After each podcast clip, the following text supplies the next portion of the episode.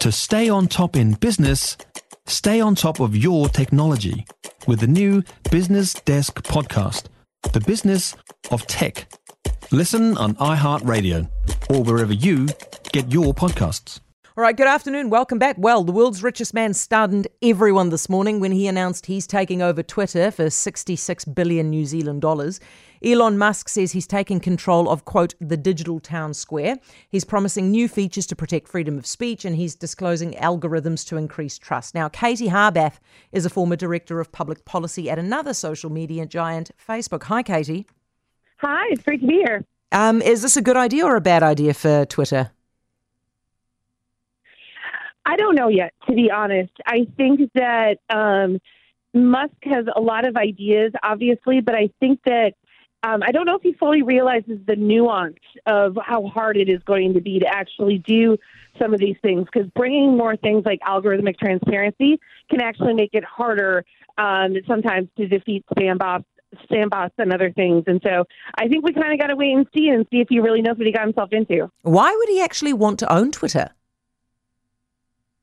You know, I don't know. I can't really read a ton into it, but I think that it seems he thinks he has solutions to these problems, and it seems that he has certain values and ideas that he wants to see embodied in the internet and on social media platforms. And it seems to matter enough to him that he is willing to find all this money to, to help finance it to actually try to make these ideas a reality. If he is trying to protect freedom of speech, should we expect that he basically throws Twitter open to anyone to say whatever they want? Would hope that he will realize that to actually have freedom of speech, you do need some content moderation. Um, if you were to have absolutely no content moderation, you would be allowing content on there that I think nobody would want. Even spam bots is considered, and fighting those is considered content moderation. You don't want terrorist content on your site. You don't want things that are, you know, uh, that are harmful to children and, and other things like that.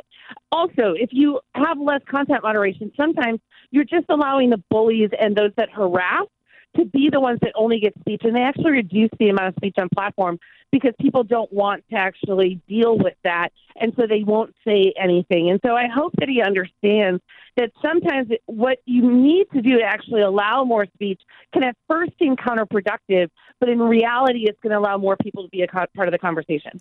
Katie, is this actually a good business? I mean, it's variously being described as a broken business online and, and as a lousy business. It's actually not, you know, one of the, the biggest social media businesses, is it?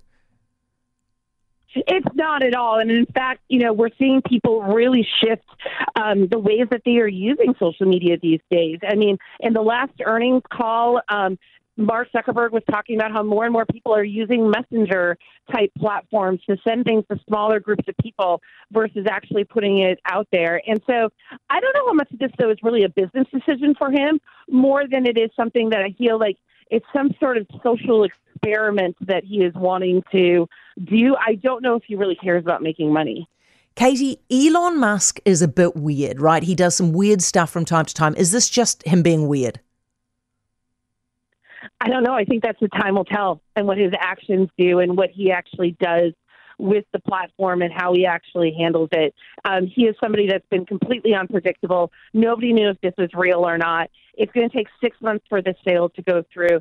I think we just kind of have to wait and see. But you know, by the time it goes through, we're going to be going right into in the U.S. into the 2024 presidential election, and the biggest question in everyone's mind is going to be, will he let Donald Trump back on the platform? Yeah, Katie, thank you so much. Appreciate it. Katie Harbath, former Facebook director of public policy. I think that Trumpy has said he's not going on. He's staying on some other weird platform that he's launching called The Truth or something. Anyway, go find him if you want to.